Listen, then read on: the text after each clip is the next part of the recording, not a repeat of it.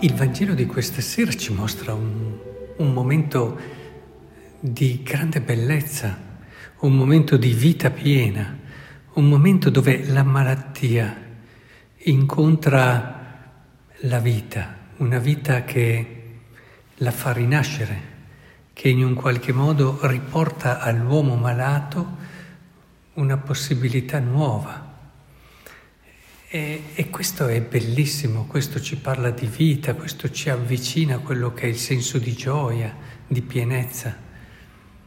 Eppure ci sono persone che non riescono a gioire. E ci sono persone che uscite fuori subito eh, tengono consiglio contro di lui per farlo morire, eppure c'era stato solo vita, solo bellezza in quel momento. E infatti c'è questa, questa espressione che mi ha molto compito. Dopo che Gesù si accorge no, di questa loro attenzione perché stavano attenti se guariva in giorno di sabato, chiede, è lecito giorno di sabato fare del bene o fare del male, salvare una vita o ucciderla? Ma essi tacevano. Ed è qui la frase che mi colpisce tantissimo e guardandoli tutti intorno con indignazione, rattristato, rattristato per la durezza del loro cuore.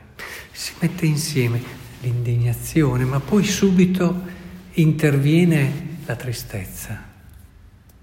La tristezza, perché capisci che queste persone non sono libere, la durezza del loro cuore non hanno la possibilità di vivere una vita nella ricerca del vero bene, del, di ciò che è bello, ma sono incatenate in precetti, in regole, in norme.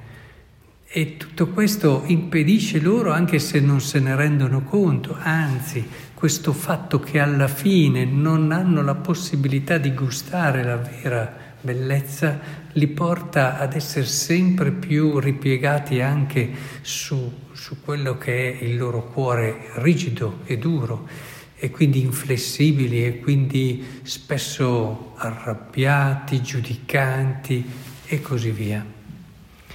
E mi colpisce molto perché questo unire l'indignazione che è è abbastanza spontanea, ma superarla subito. Con la tristezza, il rattristato, indica davvero i tratti di un cuore misericordioso, cioè un cuore che vede le cose nel modo giusto e vede che le persone che a volte ti so- fanno sorgere indignazione sono persone che in realtà ti devono rattristare sono persone che devono compatire nel senso di avere compassione, sono i poveri dei poveri, sono le persone che non solo non vivono bene, ma non fanno vivere bene neanche chi è loro vicino. Sono le persone che richiedono davvero forse più preghiera, più attenzioni per certi aspetti, eppure anche le attenzioni sono spesso refrattarie a queste attenzioni, le vedono come una, un senso di, di, debolezza, un piegarsi, un, un non essere decisi e coerenti nella loro logica, naturalmente. La coerenza è tutt'altra cosa e questo davvero dà tristezza. Io credo che nel cristiano ci, sta, ci sia il posto per la tristezza ed è questo, questo tipo di tristezza, quella tristezza che rilancia però il tuo cuore e alimenta in modo rinnovato la tua misericordia e la tua capacità di misericordia.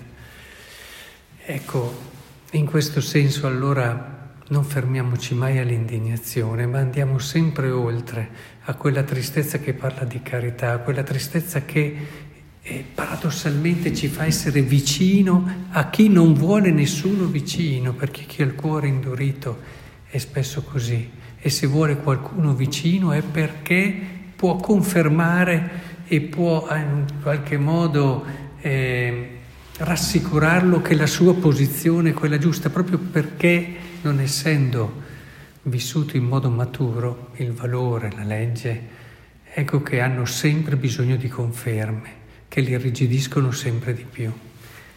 Ecco che il Signore in questo ci aiuti e ci dia questo cuore misericordioso.